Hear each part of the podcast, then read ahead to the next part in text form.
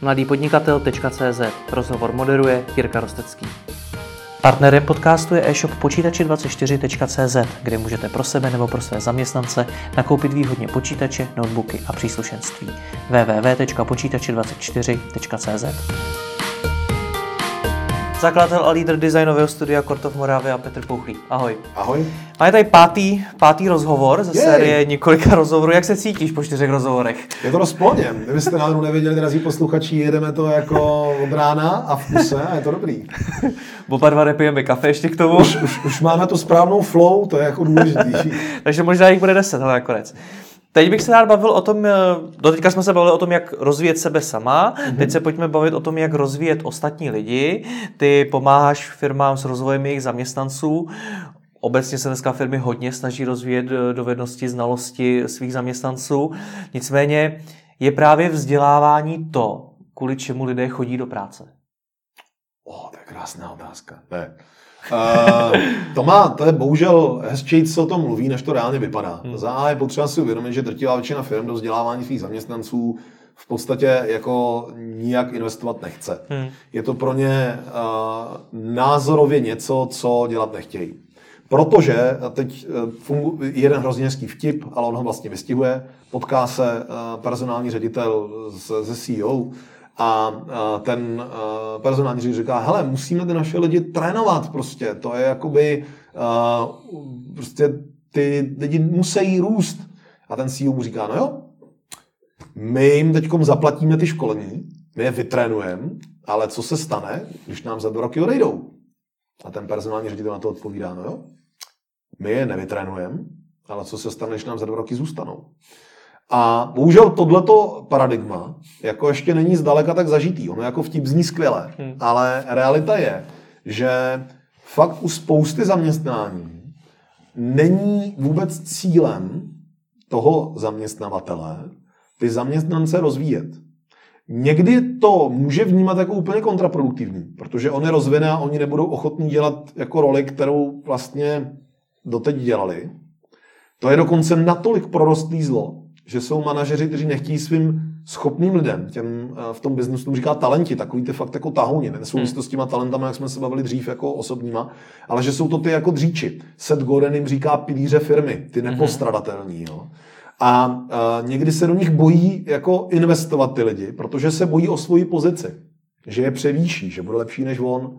Oni sice všichni jako dají like na LinkedInu tomu motivátoru, nenajímejte eh, lidi, kteří jsou jako horší než vy, abyste to museli učit, najímejte lidi, kteří jsou lepší než vy, aby oni vás učili, ale to je mentalita, kterou má málo který manažer. Jo. Jako opravdu, tam je ten strach o tu máslou pyramidu, o tu, o tu jako příčku jednak uznání, to, to dokonce ta čtvrtá příčka je mnohem horší než ta samotná jako jistota práce, jo. tam by vždycky nějaká byla, ale ten pocit, že někdo přeroste, to chce jako velkou odvahu. To je mimochodně pro mě ten druhý znak uh, toho, co dělá lídra lídrem. Že lídr vychová lídra, který vychová lídra. Hmm.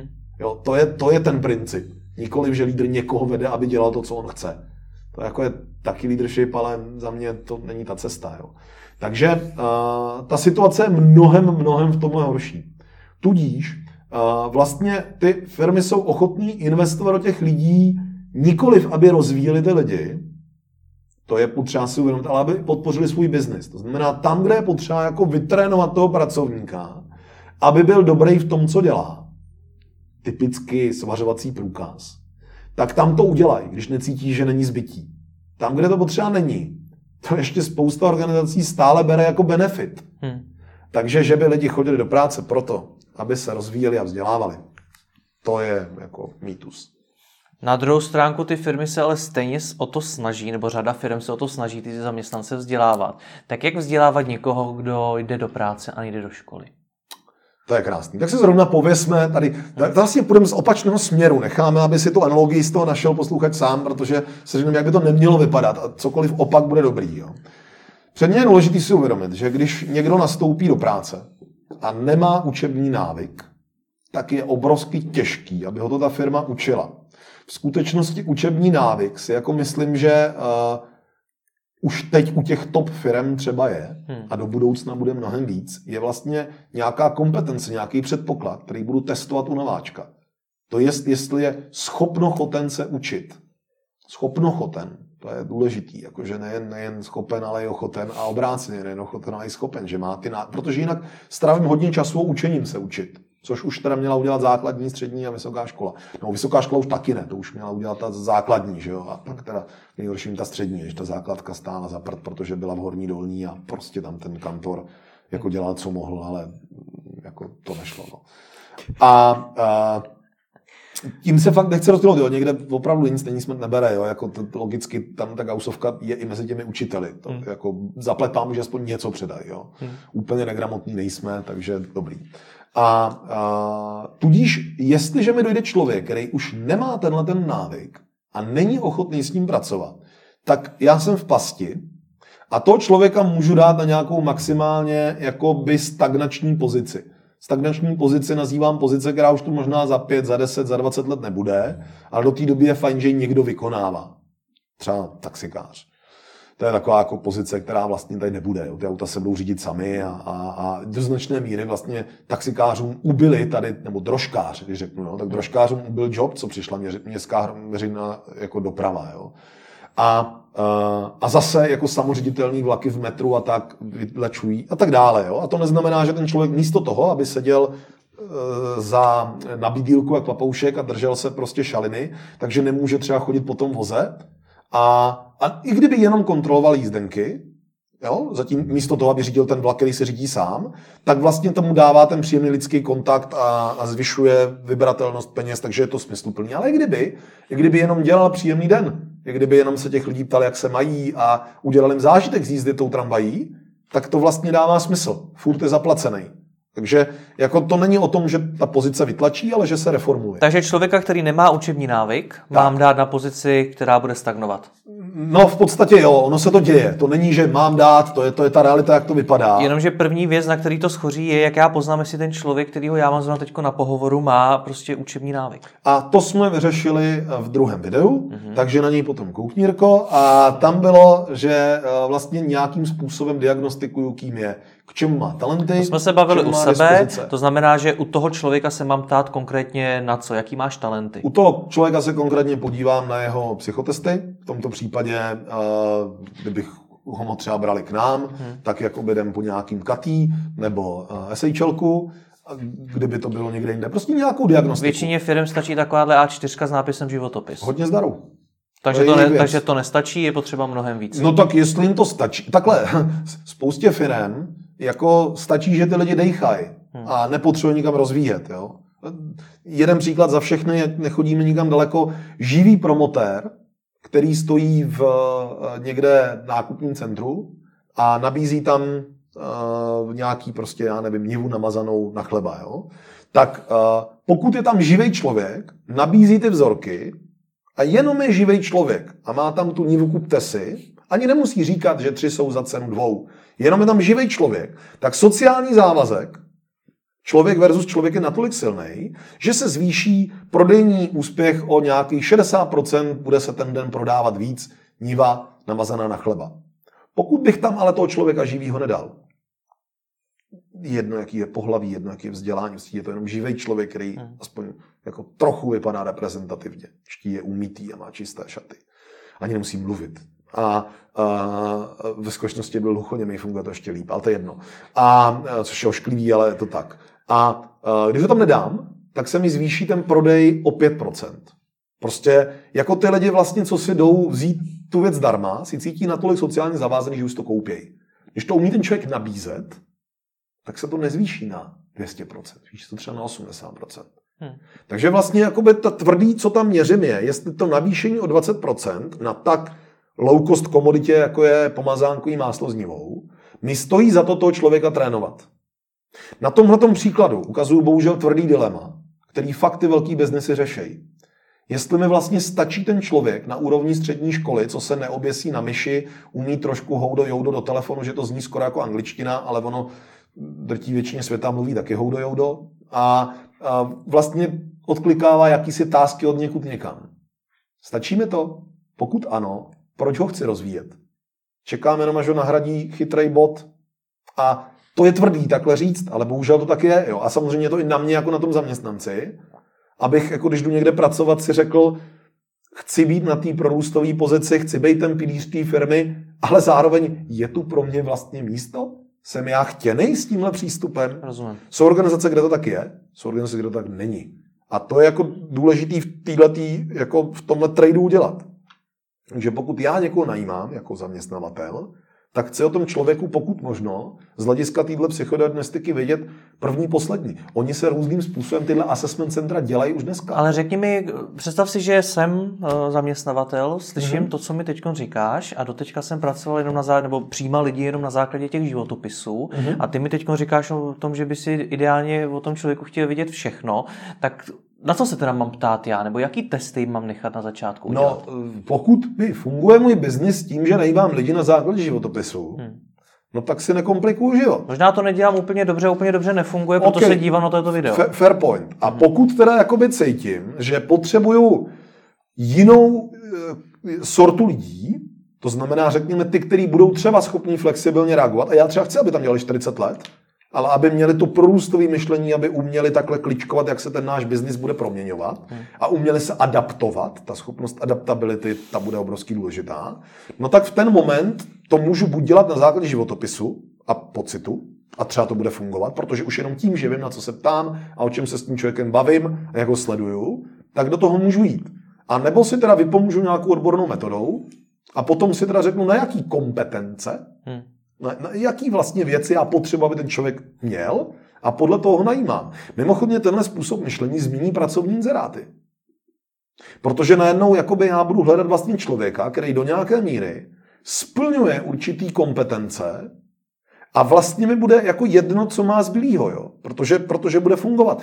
Ono, eh, čem je budoucnost, tam, kde to nenahradí plně boti, jsou jako multioborový týmy jako týmy, ve kterých ty lidi mají různé střípky vědomostí a znalostí a dohromady vytváří tu synergii, teď řeknu lidské kreativity, ale nepředstavujeme si pod tím sypání mandaly. Jo. Je, je to prostě opravdu ten myšlenkový trust. Jo. A tyhle ty lidi jsou schopní spolupracovat pouze v okamžiku, kdy fungují jako tým. Takže já třeba budu najímat člověka, kterého budu sledovat nejenom jeho expertízu v oboru, ale i jeho osobnostní profil, nikoli z hlediska kompetencí, vůle a schopnosti se učit, ale i z hlediska toho, jak mi zapadne do týmu. Jaký typ týmové role nebo jaký typ osobnosti tenhle tým absorbuje bez problému a s jakým typem bude bojovat a toho tam nezařazuju. To je obří výhoda megakorporací typu Facebook nebo Google, který vlastně těm lidem nedávají konkrétní pozici v konkrétním týmu, ale řeknou, ty jsi schopný řízek, tvůj psychologický profil, který dělá, říká, ty budeš dobrý, ty máš návyk, ty máš dravost, ty máš ambice. Pojď tady měsíc chodit po naší firmě a přihlas se, který projekty chceš řešit s lidma, co ti vyhovují. A mění potom jenom projekty v rámci jedné organizace, která má toho dobrého člověka vlastně takhle stále jako k dispozici. On dělá to nejlepší v rámci možností. To je jedno jedna z cest. Já neříkám, že ji mají všichni zavíst. Jenom se tím snažím ukázat, co vlastně chci vědět o tom člověku na tom pohovoru, krom toho CVčka, kde mi je upřímně fakt jedno, jestli je z horní nebo dolní, jakou má jako střední školu, když už je dávno irrelevantní téhle práci, ale potřebuji vědět, jaký má kapacity on osobnostně růst někde dál. Pokud chci pracovat v tomhle typu vědomostního biznesu, což jako mnozí prognostici z Gartnera tak říkají, že to kam jde teda budoucnost lidské práce.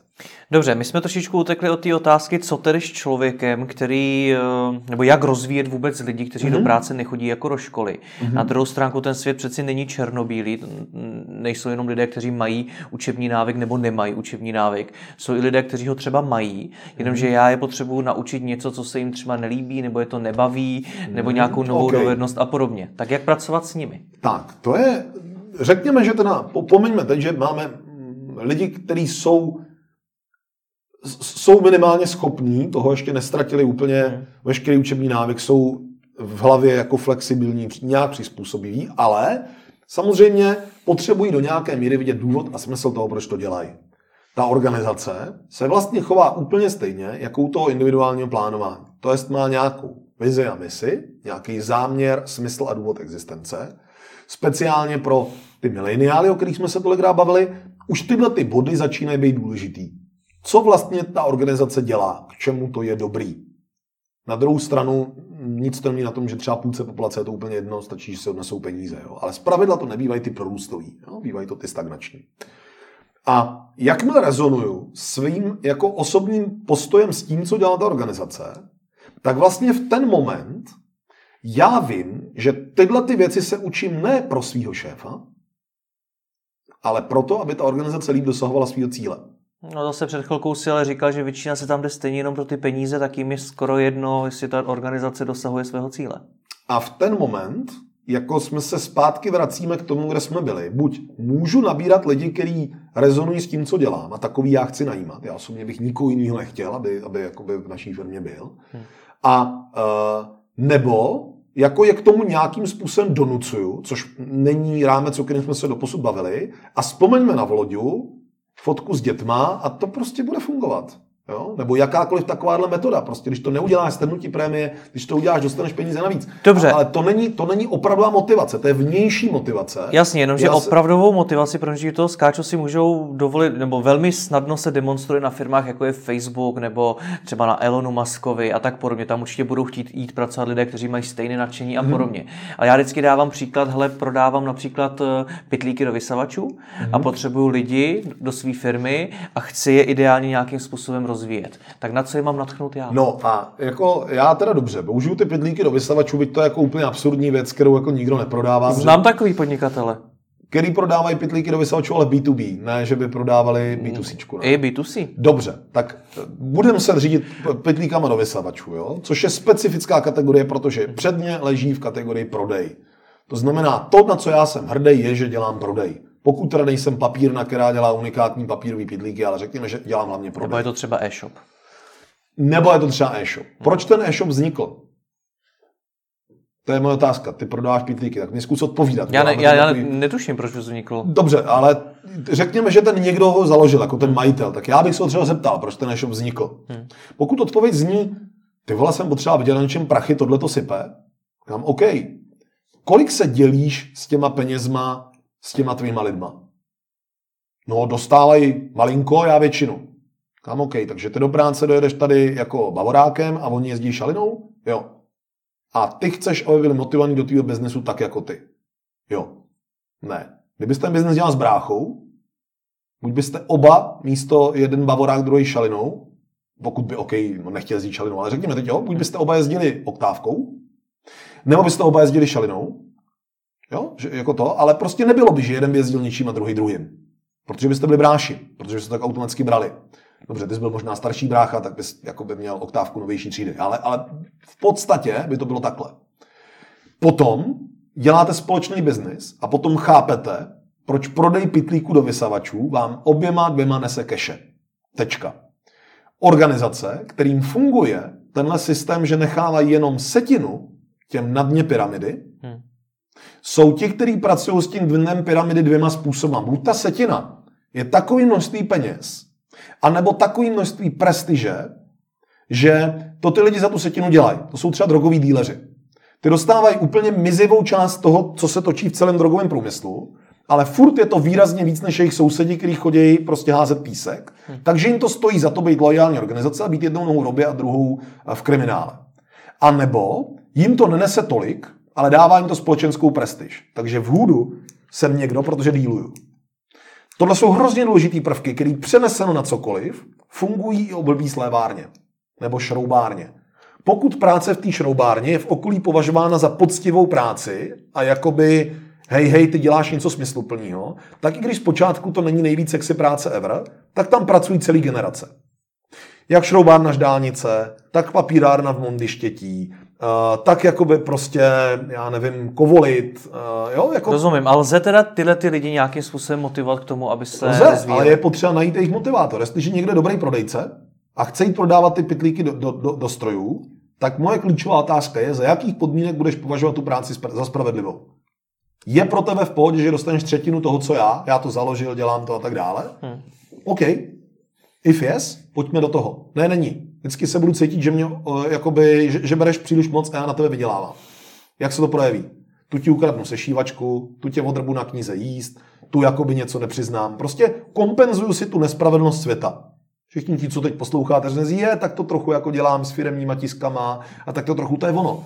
Ten pocit je jenom, protože se cítím nespravedlivě vůči tomu, ale můžu, i v tom prodeji e-shopu, kor v tom e-shopu, kde je pět a půl člověka, to nastavit tak, že řeknu, hele, my všichni budeme tenhle e-shop, on nám z toho nese nějaký prachy, já jako majitel do toho dal prostě nějaký riziko, investici, počáteční vklad a tak dále a mám víc peněz než vy.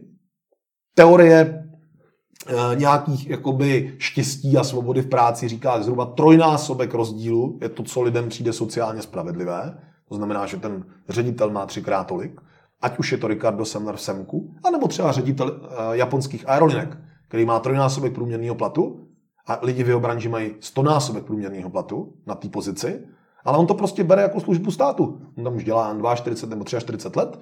Prostě ředitel japonských aerolinek je cool pro mě, jako pro spotřebitele. V podstatě, jestliže můžu letět jako uh, ANA, uh, All Nippon Airlines, letím ANou. I když stojí o tisíc korun víc než Lufthansa. Protože prostě vím, že ta firma je řízená borcem, který to bere jako svoje životní poslání, který na tom jako nerejžuje druhý Cadillac. Nejsi velká výjimka, která nad tím takhle přemýšlí? No, he, ještě 20 let zpátky bych ti řekl, že ano. Dneska si myslím, že to je úplně stejný trend jako slow food, jako farmářský trhy, jako uh, prostě otoč vohos, šaty zblízka, jo, jako by no, takovýhle věci. Nej, ne, Nejsou to, je to všechno trendy určitý sociální bubliny, která není zas tak velká, ale většinová společnost to, je to vůbec neřeší. Uh, no a to je, tady se bavíme o tom, jaké sociální paradigma převládá. Hmm. Byla tady doba, kdy jsme měli potravinové lístky a většina společnosti by neřešila sledování tohohle videa. Takže jestliže se někam vyvíjíme, tak v ten moment samozřejmě ta doba jde, jde se sebou. A uh, to se nemusí na takhle velkým biznesu. Můžeme se bavit klidně o paní, která má malou samoobsluhu na vesnici a prodává ty věci.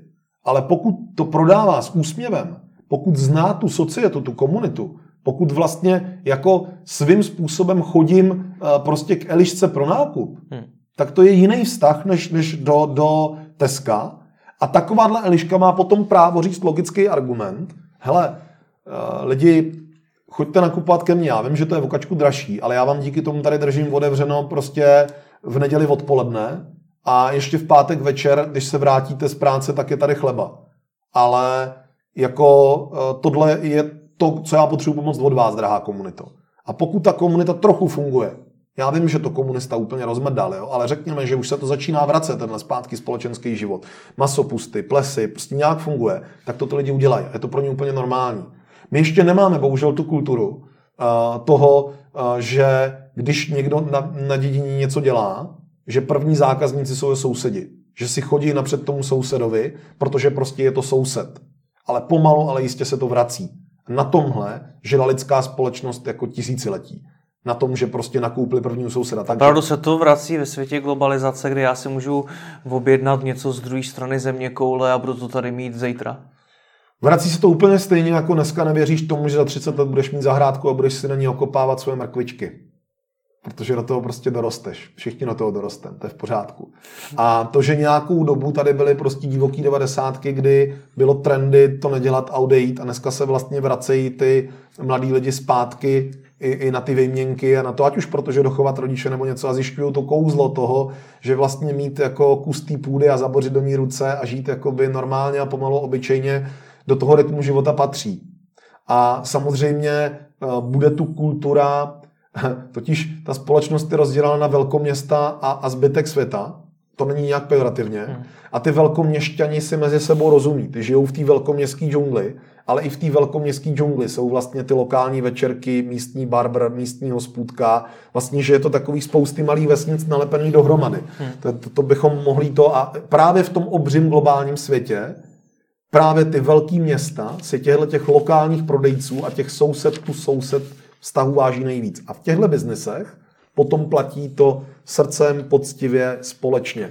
A tam nemáš problém pak najímat lidi, protože ty rozumí tomu smyslu, co to dělá. A jedno, jestli to je pekárna, jedno, jestli to je místní pila, jedno, jestli to je malý autoservis, jedno, jestli je to vlastně Ale i přesto, že ten člověk věcí. třeba rozumí tomu smyslu, tak eh, jak ho mám motivovat učit se něco, co třeba jeho zrovna nebaví? To je velmi dobrý. Je potřeba si s ním rozebrat uh, tu škálu na tom, co ho baví a co ho nebaví. A vysvětlit si, jak ta soustažnost jde. To znamená, na životě nás taky nebaví se starat o ty děti, když jsou otravní a něco je bolí a tak dále. Ale prostě, abychom si užili ty šťastné okamžiky, musíme dělat ty nešťastný. Pokud zvědomuju oběti s příslibem něčeho, co bude potom lepší, anebo co je lepší. Hmm. To znamená, dávám logickou souslednost tomu dobře, my teď třeba jakoby tady musíme dělat něco, co nás nebaví, ale výsledkem toho bude, že budeme mít něco, tak to ty lidi přijmou ve skrze, jako majorita. Když si někdo nedá tu práci s vysvětlením toho start with why, toho proč, proč to děláme, na co to navazuje, k čemu to bude dobrý, co to ovlivní, hmm. proč se teď musíme ho trochu uskromnit, obětovat, udělat nějaký krok, tak v ten moment je to těžký. Tohle ale se nebavíme o školství, nebo o učení, nebo o seberozvoji. Tady se bavíme o základních návicích malých dětí v rodinách. Oni musí mít, jakmile už mají trochu rozumu, nějakou svoji povinnost. Něco, za co jsou oni zodpovědní.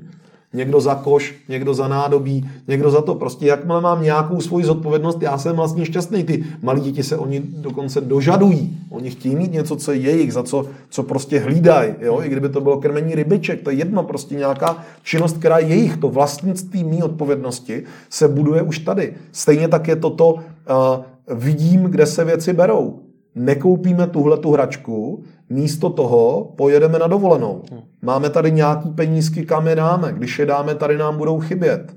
Tady máme jenom omezený počet penízků, co rodiče přinesli. Tohle jsou návyky, které by ty děcka měly dostat jako v podstatě ve, ve věku do školky. Tohle je zodpovědnost nás rodičů. To je nenaučí ta škola zvenku. Já jako... už to ale asi jako zaměstnavatel nezměním. Tohle to. No, pokud nechci, tak ne. Hmm. Pokud mi stojí za to s těma lidma takhle pracovat, to změnit můžu. Hmm. Jako, jako, Stojí to za to s nimi až takhle pracovat? Pokud, no, pokud já povahově to chci dělat, hmm. pak mi to stojí. Proč lidi dělají charitu nebo, nebo nějaký... Takže to asi většině podnikatelů za to nestojí.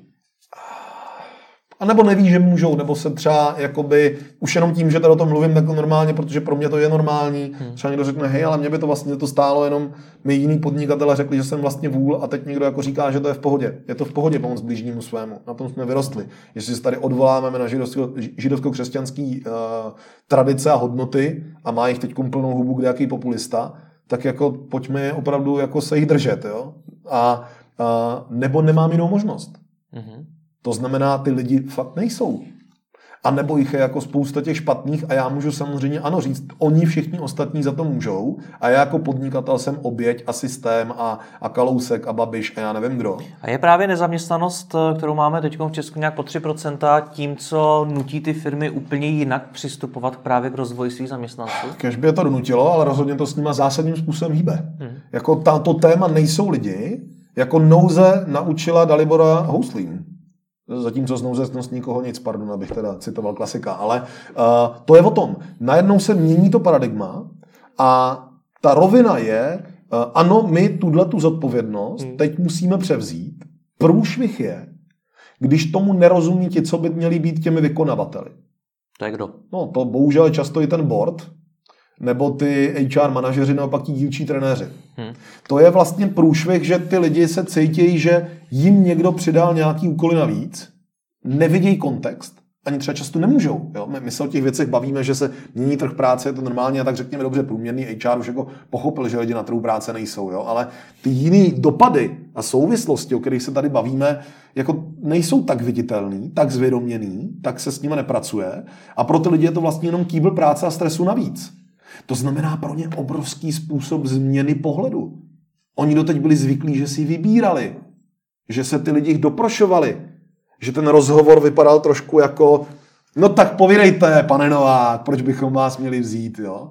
A najednou je to pomalu jako, to je dobře, že jste došli. A to obojí dvojí je na nic. Jo? Jako, jakoby, jakmile ta páka jakkoliv nevyvážená, hmm. tak je to na prdlajs. Prostě nejlepší pracovní pohovor je, kdy je to podobná diskuze jako vedem. Jo, jakože vlastně, uh, hele dobře, tak uh, podívej, práce u nás obsahuje tohle, takovýhle povinnosti, takovýhle zodpovědnosti, takovýhle kolektiv, takovýhle šéf, od tebe očekáváme toto. Teď samozřejmě nebudeme určitě perfect match na první dobrou, že? To je naivní. Hmm. Pojďme si říct, kde musíme udělat obě strany kompromisy a ústupky, abychom se spolu zžili a mohli jsme to dělat. Kdo ale má tedy ty zaměstnance vůbec rozvíjet, když z toho, co ty teď říkáš o HR specialistech, tak ani oni sami se evidentně rozvíjet neumí? no, Velmi dobře. Za mě je to furt lídr. Jako za mě, a to jako by při vší úctě k tomu, já beru jako uh, HRistu, jako někoho, kdo pomáhá těm věcem vzniknout, přináší nové věci, hmm. vede o tom diskuzi, exekuje třeba lecos, ale zodpovědnost za to, že můj tým je boží, je zodpovědnost lídra. Tečka. A nebo já jako individuální lídr řeknu, předávám i tobě, tady jakoby HRisto, hmm.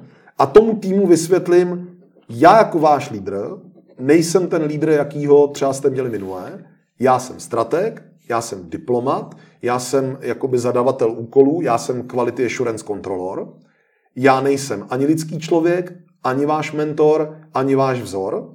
Já dělám tuhle roli. Já vás nechávám řídit se v podstatě sami, jo, nebo někdo tady vyvstane. Tady máte to HR, který vám pomáhá s rozvojem, dělá vám toho mentora, kouče, jo, tyhle věci. Já od vás chci jenom výsledky a díky tomu vás tady platím. To neznamená, že firma je špatná, já jsem sobec něco. Prostě tohle je můj postoj. Hmm. Takový lidi já si k sobě do týmu naberu a ty nějak fungují. Já to třeba osobně jako je mám úplně obráceně. Jako, uh, jestliže k nám jde člověk, který potřeba někdo velel, aby mu někdo kontroloval, aby někdo jakoby uh, vlastně mu stál za zadkem, než to řeknu blbě, tak my jako řekneme, promiň, nejsme kompatibilní. My, my jako nemáme nikdo čas a chuť stát ti za zadkem, abychom ti kontrolovali rutinu, aby ty mohl být línej. Když to řekneš takhle, tak to ten čas ani chuť nebude mít hodně firem. Nebo má vůbec někdo teda čas a chuť stát rozdíl. někomu za zadkem? No jasně, je spousta organizací, které stojí, dítě měřejí všude a, a jakoby berou každý jeden krok a v podstatě zavádí celý systémy. No a ty to dělají trošičku z jiného důvodu, než ty to dělají, ty, ty to dělají, ty to dělají protože ví, že když tomu člověku budou stát za zadkem, že on vlastně bude lepší. A, a mají pravdu. On jakoby opravdu vždycky, když dostaneš ráno elektrickým proudem po té, co jakoby nejdeš přesně nejefektivnější způsob kroků po hale Amazonu, ty se naučíš chodit nejefektivnější způsob kroku. Což dokonce, no ne, jako by ta rána elektrickým proudem nemusí být ještě zrovna ráno elektrickým proudem. Oni ti to jenom pípnou hodinky, že jsi vyšel z harmonogramu, že jo, to jsou ty IoT. Uh, oni ti to na konci směny řeknou, hele, tady podle kamera tě vytrekovala a ty jsi tady prostě šel zbytečně o čtyři kroky dál, dej si na to prosím tě pozor, jak se odrazí na tvých prémích. Hmm. Jako subtilní rány elektrickým proudem. Ale ten člověk se naučí chodit v tom, jako tak, jak víš, když se vojáci učí pochodovat. A on ten pochod, ten rytmus, vlastně nemusí být špatný hmm. a dokonce někdo může být reálně bez jakýkoliv jako pejorativnosti nebo, nebo hledání výmluv, ten člověk může být šťastný v tom rytmu. Hmm. Jako opravdu šťastný v tom, že, že to má nachozený a že je v tom vlastně dobrý a že to jakoby prostě dělá rutině správně. Ty jsi řekl zajímavou věc a tedy, že ty HRisti to nejsou, ti, co by měli rozvíjet ty, ty zaměstnance, sami to mnohdy neumí. Měl by to být ten lídr. Uh, pro mě, já jsem řekl, že lídr je ten, kdo je zodpovědný za rozvoj svého týmu. Tak. HRista může být ten, kdo ho potom klidně jako trénuje. Ano, jo? Jak, ano. Tak, tak, takhle, no to. nicméně právě to mě zajímá, jak se to má ten lídr naučit? Jak se má lídr naučit rozvíjet uh, schopnosti, dovednosti, znalosti lidí ve svém týmu? No, to je velmi snadné. Pokud už umí rozvíjet sebe, může se začít učit rozvíjet druhé. Pokud neumí rozvíjet sebe, to znamená, pokud on sám neumí pracovat na sobě, tak nemá co dělat na pozici lídra. To je první věc, úplně underline. Jo? Tady, tady jako by už teď jsme vyřadili 70%. Opravdu jak 70%, já jsem se zrovna chtěl zeptat, že pokud ten člověk není schopný sám na sobě Možná pracovat, okay, tak by se nikdy tým lídrem nestal. Takže Víš, jsem... jak se stane tým lídrem v organizaci? Stane se, stane se tak, že hledat tým lídry jako pokud ti vlastně nejde o to a nemáš zmapovaný ty lidi, k čemu mají nebo nemají kompetence, hmm. se děje tak, že uh, řeknou potřebujeme tým lídra. Což zpravidla znamená, že manažer řekne jim, já už se o to nechci starat, nebo už to mám opravdu hodně, objektivně, jo? mám už hodně těch lidí, potřebuji mezi sebe dát mezi článek, aby jakoby já budu kontrolovat tři lidi a on každý z nich bude kontrolovat deset lidí, zatímco já 30 nezvládám, což je validní. Jo? Hmm. A uh, no a kde je vemu, že jo? Tak zvenku mi je nikdo nedá, navíc nerozumí a tak dále, vytáhnu si je z toho týmu. Pokud jsem ale nevěnoval pozornost svému týmu, rostl mi jak dříví v lese, neznám jejich kompetence, firma mi nedovolila jako hmm. nějak je logicky očekovat, jo? nemám na to a dostal jsem se na roli manažera, protože prostě jsem tam byl nejdíl s inventárním číslem a odešel jsem po revoluci, já nevím. Tak uh, jako vlastně já někoho slepě vyberu, a nebo se tam narvou ty jakoby nejvíc uh, ambiciozní. Takže se tam dostanou lidi, co spíš zbydou, než ti, kteří jsou proto... Tak, a to je rozhodně. Dokonce se ještě mnohem často, je takhle, bacha, první průser je, čtvrtý stupeň má slovy pyramidy, hmm. dostane někdo funkci, cítí jako egíčko vyhlazený. Ono je často navázaný na nějaký peníze, takže egíčko mu povasírují i doma. A vlastně jako oprávněně, ten růst je jako dobrý, ale toxický, protože v tenhle moment uh, já byl jsem třeba dobrý řemeslník, dobrý obchodník, dobrý cokoliv. Nikdy nikdo neřekl, že budu dobrý lídr, ale protože prostě přeci je logický růst nahoru, velmi nebezpečný přesvědčení, který bohužel v tom světě venku je, tak já vemu roli lídra, protože už jsem tady tři roky, tak jako teď to povedu. Jsem nešťastný na té pozici, protože nevím, co s tím. Jo? Kladu stejné otázky jako ty. Jak mám teď být lídr? Tyjo? Co se mám naučit nebo něco? Ani jsem nečekal, že to bude tolik starostí. Já myslel, že jenom jako dostanu frečky a prachy. A teď ty vole jako zodpovědnost a, a nový úkoly a toto. Takže se z pravidla logicky reaguju, uzavřu tam, kde to jde, zjednoduším si život, jako napřed se sám v tom potřebuji zorientovat, to je to začít od sebe. Hmm. A na to někdy nemám na té pozici čas, tlačí na mě spousta vnějších tlaků, takže začnu fingovat, abych přežil. Zvýší se úroveň mého stresu, zoufalství, projeví se to všude jinde. Jo, jako, jako vlastně já ani nedostal tu lídrovskou pozici od toho týmu validovanou. Oni mě neberou za vzor. Dokonce si někdy můžou myslet, že jsem se tam dostal skrz to, že jsem se s někým vyspal nebo nevyspal, nebo že někoho jsem uplatil, nebo že někým chodím na pivo. Cokoliv. Takže to vlastně ani nepomůže těm společným vztahům. Jo. Jako tohle jsou obrovský jemné a citlivé věci, ale dějou se v drtí většině případů takhle. Takže potom jako to není o tom, že by se řeklo, hele, hledáme lídra, pojďme si v tom týmu říct, kdo z vás si, kdo, kdo si myslíte, že byste chtěli, aby byl lídr a zároveň je ochotný na sebe tu zodpovědnost a břímě lídra přijmout. Hmm. To málo kdy takováhle demokratická diskuze v tom týmu je a v těch firmách, kde to tak je, jim potom samozřejmě ty vazby fungují jako násobně lépe. Dobře, tak eh, když teda ten lídr jsem, vraťme se k té otázce hmm. předtím, jak se teda naučit rozvíjet ostatní? No, aby mě někdo věnoval lídrem, tak zpravidla, aspoň těch organizací, které se tomu trochu věnují, řeknou dobře, uh, předně, prokazuješ lídrovské dovednosti někde venku? Máš možnost to trénovat mimo? Což znamená třeba někde ve sportu nebo Skautský vedoucí, hmm. uh, ve sportu, klidně jakoby oddíl vedoucí místního pingpongu, dobrovolný hasič, myslivec, cokoliv. Bacha, tyhle, ty, tyhle ty vnější role jsou vlastně strašně důležitý. Spousta lidí uh, ze svého času dělali klíče pro život, což byl přepis skautských dovedností do, do jazyka HRistů. Aby když ten člověk deset let jako měl klíče od uh, vodácké chaty, což je velká zodpovědnost, ve 12 někdo u obřadu, u ohně teda dál, ty teď budeš se starat prostě o nástrojárnu, což bylo zpravidla to jediné, co ten oddíl měl třeba, jo, někde nějaký vodácký tykáno, hmm. tak ten člověk měl jako obří zodpovědnost a oni deset let dokázal držet. Nezhořelo mu to, nezrunulo to nic a tohle to je dovednost, kterou potom těch 23 jako to chceš takovýhle člověka na pozici, která je s tím adekvátní. Jenom, jenom bys nikdy nenapadlo tohle jako zmínit, jo? ale vlastně to je proto důležitý. Jo? Hmm. Jakoby umím pracovat s lidma, umím, umím vyrobit uh, jako metodický zadání pro vlčata. Aha, to je dobrý, ty nad tím, jak nad tím přemýšlíš, takhle, takhle, takhle, to je super, měl bys to tady udělat do našeho firmního programu. Jo, já bych se vysvětloval takto, pecka.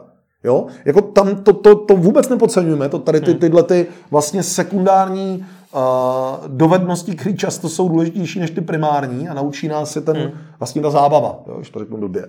Mimochodně je spousty takovýchhle věcí, třeba naučím z digitálních her, že mě vlastně naučí něco. Divil by se, jak jsou některý skvělí lídři, uh, co dělá? Já hraju hry. Aha, dobře. A co hrají za hry? No, my hrajeme Counter-Strike. A co v tom Counter Strike přesně děláš? No, já tam dělám lídra toho týmu, organizuju, abychom někde jakoby toto a to je taková, no to není blbost, ty se naučil koordinovat pětičlenný tým na povel, líp než tady někdy lidi umějí. Jo, jako, jakoby, já vedu komunitní server. Komunitní server, co to je, jako, že vedeš komunitní server? No, jakože jednám s lidma, co píšou titulky a z druhé strany čtu zpětnou vazbu od lidí a nějaké tak jako propoju. A já nikoho nevedu. Jo, ale ty jsi boží community manager, ty jsi skvělý customer care. Ty jako si, si boží prostě inovátor vevnitř ve firmě. Rozumím, vraťme se znova k, jo. zpátky té otázce. Tak, k tomu lídrovi. To znamená, řekněme, buď už má nabitý ty dovednosti zvenku, no. to znamená jako OK, super, a nebo je nemá, ale má vůli být tím lídrem. Řekne, chci to aspoň zkusit. Já mu jako jeho nadřízený řeknu, uvědomuj si rizika, tyhle ty věci tě to bude stát, tyhle zodpovědnosti dostaneš, tyhle pravomoce dostaneš. To není jenom jako jedno druhý. Jsi ochoten je přijmout, ať už z pozice vlastního jako souznění, anebo z toho, že cítí, že to je důležitý pro organizaci, pro naši vizi, misi, to kam jdem. Zase dám říkat z toho skautu, tam se musí stát někdo tím vedoucím, z těch děcek, který doteď byli děcka, doteď dělal někdo zábavu pro ně a oni v nějaký moment dělají zábavu pro ostatní. stát se vedoucím je v tom scoutu klíčový krok, který se taky nechce všem těm dětem, ale někdo to prostě vezme, někdo prostě na to třeba nemá, někdo to chce vzít a fakt jako ví, že to dělá pro svý ego a ne pro ostatní. Jo.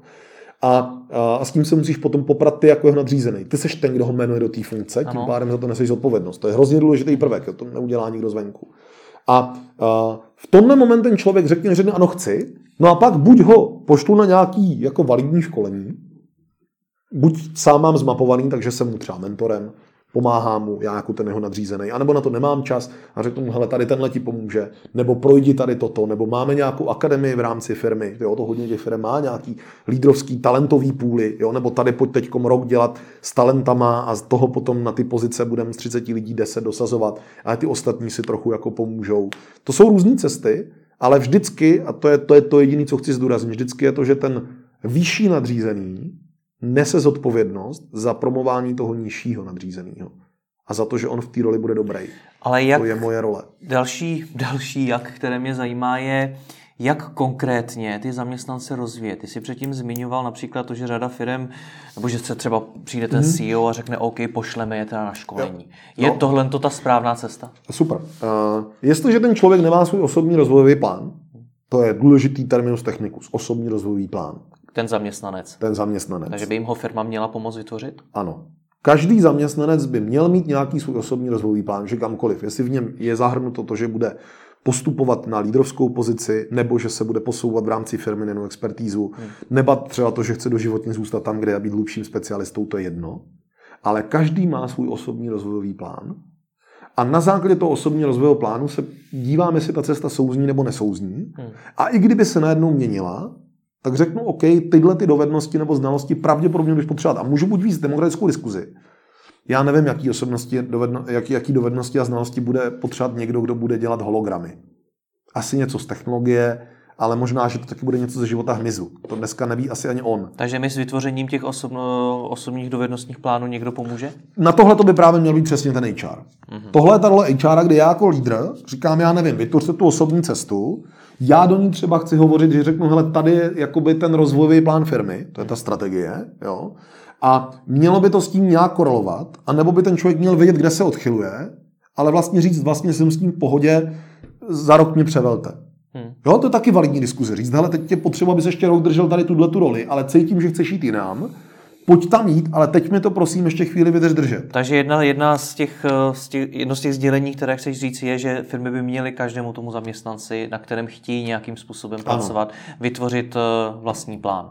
Přesně tak. Těmhle těm zaměstnancům oni většinou říkají talenti. Ano. Ale v podstatě by tenhle rozvojový plán i k obyčejný roli, jako obyčejného pekaře, měl vlastně existovat, jako proto, aby ty lidi sami viděli, kam rostou aby jako viděli, eh, co, co postupně zlepšují nebo zdokonalují. A jak se to tvoří tohle?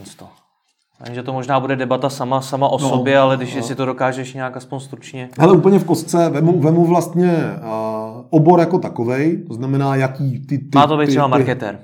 OK, tak vemu obor jako takový, jaký ty hard skills marketérský vlastně potřebuje. Jestli bude dělat digitál, jestli bude dělat strategie, jestli bude dělat, já nevím, offline, posky. Jo, to znamená tu, tu expertízu. Hmm.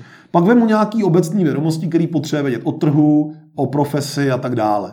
Ty zase, pokud mám jednoho marketéra, tak mu řeknu, potřebuješ furt jako refresh your mind, jo? nový trendy, věci a tak dále. Pokud si tu sám, časopis, blogy, eh, setkávání s komunitou, jsem tam nějaká konference, byť v České republice jich stojí drtivá většina za tušku. Ale... Takže jinýma slovama v tom plánu má být doporučení na ty ideálně konkrétní zdroje, které by měl sledovat a ty dovednosti, které by měl rozvíjet. V tom plánu by mělo být řečený, jak budeš udržovat kontakt s realitou tvýho biznesu. Ty mi to řekni jako zaměstnanec. Ano. Já ti totiž neumím říct, já do marketingu jako nějak vidím, ale, ale jako stejně bych si netroufl někomu říct, tohle sleduj. Hmm.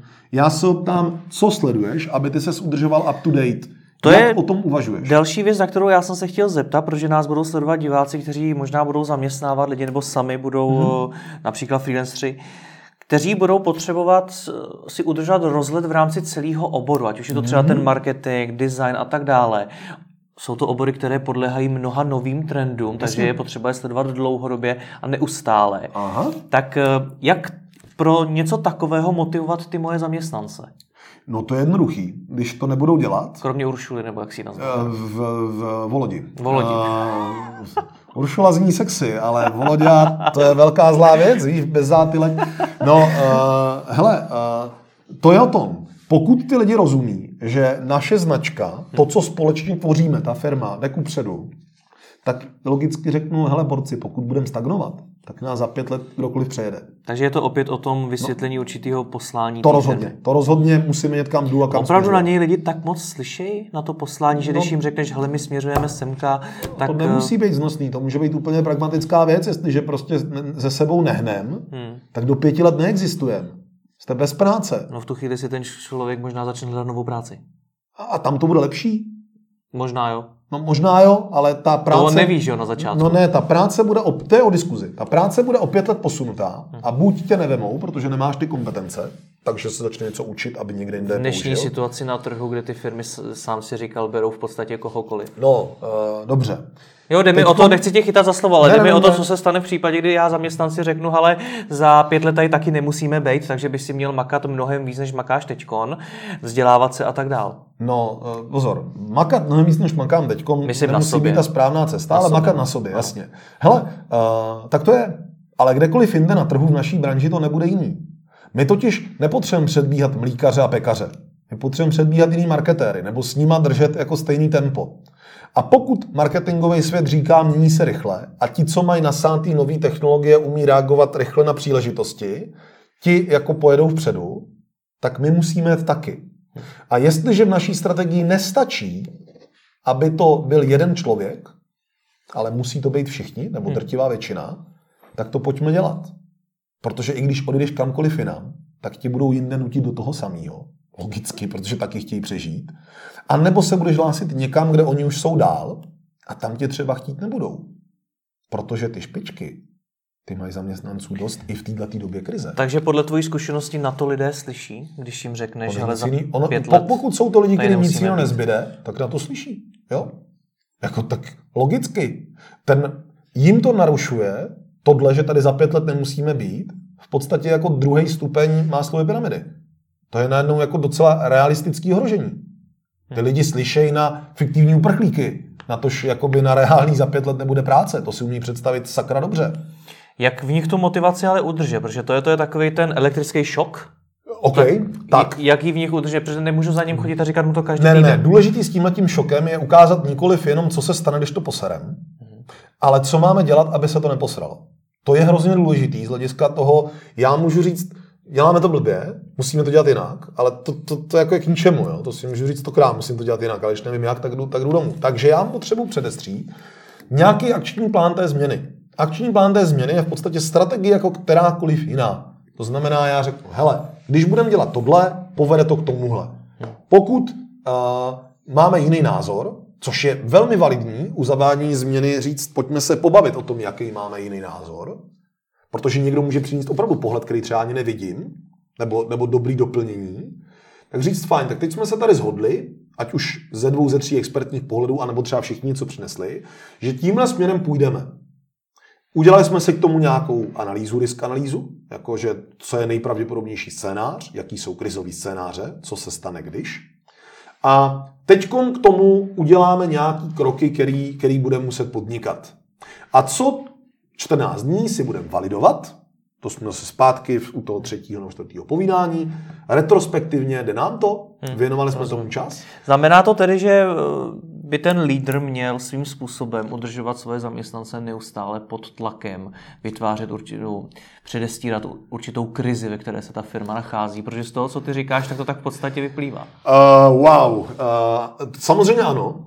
A nemusím, nemyslím si, že má předstírat určitou krizi, která vyplývá, ale uh, sitý lev neloví. Takže jako pokud prostě nemáme nějaký výzvy, který překonáváme, tak to vždycky zabředne do kalu. Někdo to drží na té výkonnostní křivce doprava nahoru, i když ví, že jde jakoby vlastně sem tam i dolů, ale jako prostě drží ten, ty zářné zítřky, jako v pořádku. Někdo to drží na tom, na té atmosféře průšvihu, to znamená vyhýbání se katastrofě. Někdo to drží na tom, že vlastně jakoby se zlepšují podmínky všech těch lidí To znamená, oni to vidí podvědomně, protože se jim daří všem líp. Hmm. Ale i tam může dojít k nějakému okamžiku nakrmení a že těm lidem to jako stačí. Tady s těmi milenialem řeknu jeden jediný příklad, který vlastně nevím, jak řešit. Jo? To je moje osobní dilema. Já nemám odpověď na všechno léky světa. Co v momentě, kdy lidi jsou natolik skromní a zároveň dobrý, že jim stačí si vydělat 30 tisíc měsíčně a na to potřebují pracovat půl měsíce a aby si vydělali za půl měsíce 30 tisíc a víc nechtějí. A teď ty máš problém v té organizaci, jako, jako, jako ten strateg, že lidi, co dělají na půl úvazku, bohužel, když máš dva lidi na půl úvazku, tak tam jsou větší ztráty třením, než máš jednoho člověka na celý úvazek, že jo? Logicky. A tím pádem se efektivita těch lidí snižuje a jejich cena není taková. To znamená, najednou oni nevydělávají 25, ale, ale, teda 30, ale 25. Hmm. A uh, samozřejmě ty máš logicky do té organizace vždycky nějaký jakoby marži nebo něco, něco z nich zbyde. Takže oni čím víc vydělávají, tím, tím víc zbyde pro tu organizaci. Že? AKA pro, pro tebe jako toho majitele, který se věnuje obospodařování těch lidí. A tam samozřejmě to dilema toho, oni už nepotřebují víc vydělávat, nebo jim, oni si teď vydělali třeba milion, jo, za čtyři roky práce, a teď by s tím milionem si jdou dva roky užívat, ale to by to může taky tu firmu rozložit, protože jako, jo, ti to takhle udělají dva lidi. No ale asi nevyřešíš, ne, jako zaměstnavatel. No vyřešíš. To právě, no doufejme, ale zatím nám ten pokus nějak plus minus funguje, jo. Hmm. Zdravím kolegy. Uh, protože ty vlastně si musíš plánovat přesně, co říkám, těch deset let. A tady je svinsky důležitá dlouhodobá strategie. Hmm. A vlastně ta zodpovědnost není to, jak se tady o ní celou dobu bavíme, zaměstnanec versus šéf, ta zodpovědnost je my jako tým vůči sobě. Hmm. A ve chvíli, kdy se dá zhodit na jednoho člověka ta hmm. zodpovědnost, ať už nahoru nebo dolů, tak je to samozřejmě snadný. Vlastně hrozně moc i, i, i vyhodit, i, i jakoby odejít. Ve chvíli se týká týmu, té skupiny, ať už menších pracovních skupin nebo velký, velký organizace, to je jedno, ale vždycky jako ve finále to tým, tak ta zodpovědnost najednou jde vůči celku. Hmm. Já na to používám leadershipový hodinách příklad. Na začátku ten člověk jde do té firmy a drží ho tam jeden jediný člověk. Jeho buddy nebo jeho šéf, ten, kdo tam natáhnul. Hmm. On je tam v podstatě, jako dokud je tam tenhle člověk, je to v pohodě. Když mu vypadne ve zkušebce, tady ten jeden, co držel, tak je velká šance, že ten člověk taky vypadne. Ale cílem tohoto člověka není udělat si svého osobního vazala, Bohužel to tak některé organizace dělají, že si ty lidi drží svý osobní vazaly, když jdou pryč, tak si vyrvou kus té firmy vlastně svůj tým. Hmm. Ani oni jako manažer nebyli lojální té značce, oni byli lojální sobě a vytvořili si svý sledy, což je smutný pro tu hmm. značku. A uh, ty vlastně chceš, aby ten člověk se žil s tím týmem, aby komitoval, aby vlastně přispíval týmu, ne manažerovi, ale týmu. Aby v tom týmu byl ten kulatý stůl, kde ty lidi ví, že společně přispívají a společně jedou. To je z hlediska motivace a společné práce boží. A vlastně na tenhle tým je pak ta celková, řekněme, firma nebo organizace nebo značka, která se drží nějaký svý poslání nebo vize. A lidi v Lékařích bez hranic, v Amnesty International, oni nepotřebují milovat svůj tým. Ten je pro ně důležitý, že ví, že je to to zázemí. Ale oni tu práci dělají proto, že ví, že to je nějaká smysluplnost vůči světu venku. Hmm. A najednou chtějí, aby ta organizace fungovala jako organizace, protože ví, že jenom tehdy budou efektivní. A tohle je paralela, kterou vlastně zoufale potřebuju v tom biznesu. V jakýmkoliv. A je, může to být klidně prodej pitlíků. Já vím, že když my budeme globálně jako organizace fungovat, budeme velký, tak já můžu prodávat pitlíky s dobrou marží a hodně si z nich odnesu domů. Když budu příštipkář, který bude prodávat ty pitlíky, jakože nakoupí po internetu a prodá, tak nikdy nebudu mít takovou marži jako, jako ta velká značka. Rozumíš mi? A toto, to, to, to, i když jsem čistě prospěchář, obchodník, hmm, ani tam není žádnou záchranu světa, ale prostě si dám jedna jedna dohromady, pokud jsem takový povahy. A tato organizace mi to nabízí a proto za ní jdu. Já bych ještě se pokusil být trošičku víc pozitivní, protože mi připadá, že teď jsme možná s tím nátlakem na ty zaměstnance vytvářením krizí byli možná až trošku moc negativní. Jak naopak ty zaměstnance uh, třeba odměňovat za to, že v té firmě skutečně chtějí růst, nebo že i v rámci toho sebevzdělávání mají dobré výsledky? Tak já si myslím, že primární odměna je, že vidí výsledky. A pokud tomu umím nějak pomoct, to znamená, řekněme, že výsledky nejdou vidět, já je vidím, ale oni je nevidí, je mojí zodpovědností jako lídra nebo vůbec celkově ty organizace ty výsledky ukazovat. Hmm. Já tady teda vzpomenu, protože mě to přijde fakt boží a doufám, že mi to odpustí, byť, byť jakoby, eh, si nemyslím, že to je nějaký extra dáčko. Já tady zmíním Mondy Štětí, já jsem z té firmy nadšený. Oni vydávají jednou za čtvrt roku pro svý zaměstnance zhrnutí KPIs managementu, těch klíčových ukazatelů výkonnosti managementu. Takže jako já, prostý dělník prostě ve firmě, která má, já nevím, 800 hlav, hmm. dostanu do ruky brožuru jednou za čtvrt roku, kde je fotka, nápis toho člověka, co dělá, jaký úkoly si zadal pro tenhle ten kvartál a jak je splnil nebo nesplnil. A na začátku je soupis, co jsme splnili jako firma. Zadali jsme si, já nevím, 66 cílů, na tenhle kvartál, 61 jsme splnili, pět jich nám nevyšlo z nějakých důvodů. To je pecka. Jako prostě tady já vidím, že ta firma valí, že prostě ty lidi nahoře komitujou, že jakoby jedeme. Jo. Hmm. To je boží, to jsem jako přiznám nikdy neviděl. Takže odměňovat primárně ukazováním těch výsledků? No ano, protože proto tu práci děláme, aby měl nějaký výsledky. To je jako ten princip. Jo? Jako ve skutečnosti, a to zas pozor, to se zastanu téměř v opravdu každý zaměstnání, když je dobře řízený, těm lidem jde o to, aby ta práce měla nějaký výstup a smysl. Hmm. Nikoliv, že jim jde jenom o tu výplatu. Ta výplata je důležitá, oni si s ní pokrývají ty spodní patra, ale reálně na co jsou pak hrdí a o čem se baví hospodě a s přáteli, je to, jestli chodějí domů z té práce spokojený. To je everyday routine, příjemný kolektiv, lidi, na kterých mi záleží, pocit, že jako to byl příjemně strávený čas. Což neznamená, že to byla zábava, mohlo to být jako náročný, ale vím, že jsem na tom nebyl sám a že vlastně společně něco překonáváme. Dojdu domů s takovým tím, co byl dneska v práci hmm. a v nejhorším případě řeknu nic zvláštního, byla taková příjemná jakoby v pohodě, anebo z něčeho jsem nadšený versus chodím a jenom frfňám, hmm. což jako je o tom kolektivu a o té každodenní atmosféře, to není o té strategii. A druhý, že když se mě někdo zeptá, co tam vlastně děláš, tak já mám odpovědět, co jsou výsledky mé práce. Co jsme přispěli, co jsme udělali, jak vypadaly naše práce, na co jsme hrdí. Pojďme to tedy schrnout zase na závěr, jak teda rozvíjet ostatní. Pokud to poslouchám jako zaměstnavatel, tak jak správně přistoupit k rozvoji svých zaměstnanců. Zase to zkus. První krok uvědomění, chci opravdu rozvíjet ostatní, nebo chci, aby líp makali pro mě. Hmm. Pokud chci, aby líp makali pro mě, nejde mi o rozvíjení ostatní, nemám právo jim do toho prndat, můžu střílet náhodným směrem. Pokud mi opravdu jde o rozvoj těch ostatních, potřebuji sladit jejich potřeby s rozvojem, s potřebami organizace. Mám správný lidi ve správném rámci? If yes, mám právo jim pomoct s rozvojem, protože to pomáhá oběma stranám. If no, umím najít nějaký kompromisy mezi tímhle, pokud ano, pojďme dál, pokud ne, pojďme se rozejít. A nebo teda nesnažme se to uměle náma přesklenou, udělejme otrockou práci a, a nesnažme se být lepší, než jsme.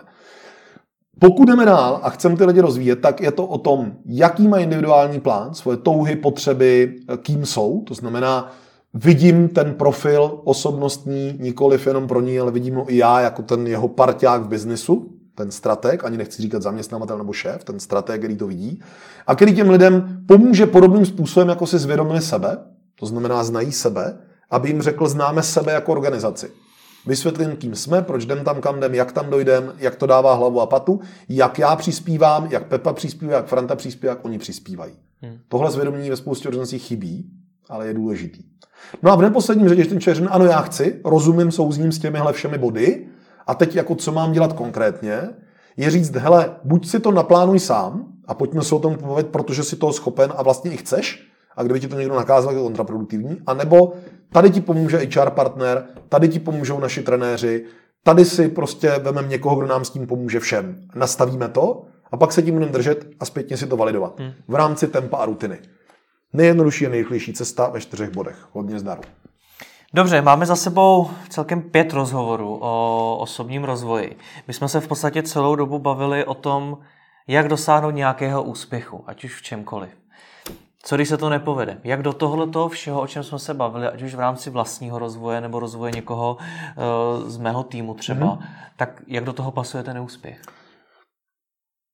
Odpověď, kterou teď řeknu, může znít jako nebezpečná zkratka, taky vysvětlím. Hmm. Je to předně proto, že neexistuje nic jako neúspěch. Protože na té cestě, i když jsem nedosáhl toho, toho absolutního cíle, jak jsem se někam posunul. Z pravidla velmi blízko k tomu cíli.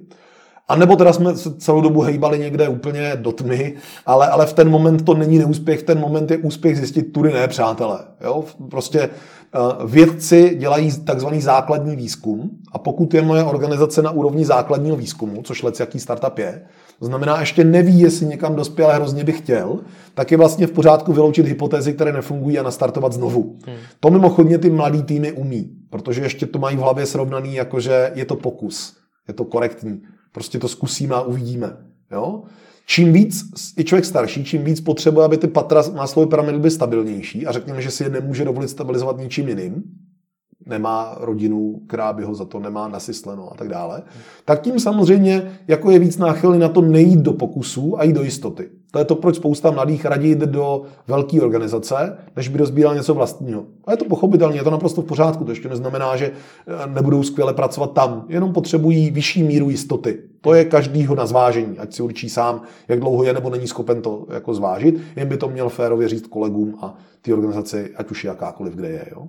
No a potom, jako když mám takhle nastavený rizika, tak samozřejmě nebolí to, kde si ty lidi řekli, jdem do velkých rizik a prostě hrajeme nějakou hru a hol to nevyšlo, protože si řeknou, co jsme si z toho odnesli. To je ta reflexe poctivá z toho, co se nepovedlo. Co jsme udělali špatně, že už to není jako kde si v noci spolu pod mě na schodech. Co jsme udělali špatně, že naše sny se nenaplnily. A ty lidi, když si to férově řeknou, tak se z toho oba poučej. Něco si z toho, ono to bolí, to já neříkám, že ne, ale poučej. Pokud si to nedefinovali, pokud se nestane tohle reflexe, jen se věci pokazily a lidi se k tomu otočili zády, tak se pak nesmí divit, že zůstává trhlina, bolest, nevyléčená bolest. Jo? Prostě to tak je. Ale ta otevřenost v té diskuzi tam je, tudíž to není neúspěch. A pokud vím, i když jsme neuspěli, že všichni chtěli uspět, jenom prostě snažili jsme se málo, ve špatnou chvíli na špatném místě, přejel nás trh, černá labuť, něco, OK, ale vím, že se všichni snažili, nemůžu se na ně zlobit. Dokonce empaticky s nimi jako soucítím. Snažím se jim spíš pomoct. Jo, jakoby rozumím tomu, co se nám stalo, stalo se nám to kolektivu a jsme na, takovou, na takový neúspěch vlastně hrdí, i když bolí. Protože víme, že jsme dělali maximum a je to v pořádku. Pokud ale jako samozřejmě mám pocit, že já dělal maximum, ostatní na to kašlali, ať už to je objektivně nebo není objektivně pravda, jen jsme to špatně komunikovali, pak je to ta horší osobní bolest, ale upřímně za to, a sorry, že to tak říkám, jediný, kdo za to může, jste vy. Sami za sebe. Nemůžou za to kolegové, nemůže za to práce, nemůže za to kalousek. Můžu to jenom já. Já jsem si nepřijal svoje rizika. Jestliže mi chyběla víc komunikace s kolegy, můžu vždycky říct, měli mi to víc říkat debilové. A nebo já jsem se měl sebrat a měl jsem říct kluci, já prostě potřebuji, abyste se mnou ty informace sdíleli. Mě chybějí, já se cítím ve tmě a já vás podezírám po večerech, že nic neděláte. A já bych chtěl, jestli to můžeme probrat, protože já si zjistím, že vy něco děláte. A oni možná řeknou, hele, jaký co děláš. To se moc krát stalo, to jsem zažil na vlastní kůži. Ale podstatný je přijetí. A to se týká celého života. A toho seberozvoje extra. Vždycky, když je tam jakákoliv možnost, že za to může někdo jiný, velmi pravděpodobně ten někdo jiný jsem já. To je jako to nejdůležitější. Dívat se k sobě a říct, jako, co já pro to můžu změnit. A jestliže už v minulosti něco nevyhovovalo na ostatních, co já jsem udělal pro to, aby se to změnilo. Nikdy nemůžu čekat, že ostatní to nějak udělají. To není jejich vina. To je vždycky moje vina, že já jsem neudělal ten krok navíc. Sorry. Tak to je. Tak ti moc děkuji, děkuji za to, že jsi přijel z Brna do Prahy, že jsi tady se mnou strávil den, díky za všech pět, pět rozhovorů, ať se ti daří. Já děkuji, ať se daří tobě, i vám, co nás posloucháte. Líbil se vám tento rozhovor? Vyzkoušejte také audioknihy. Partnerem podcastu je progressguru.cz, na kterém si můžete stáhnout audioknihy o biznesu, osobním rozvoji a o mnoha dalších tématech. www.progressguru.cz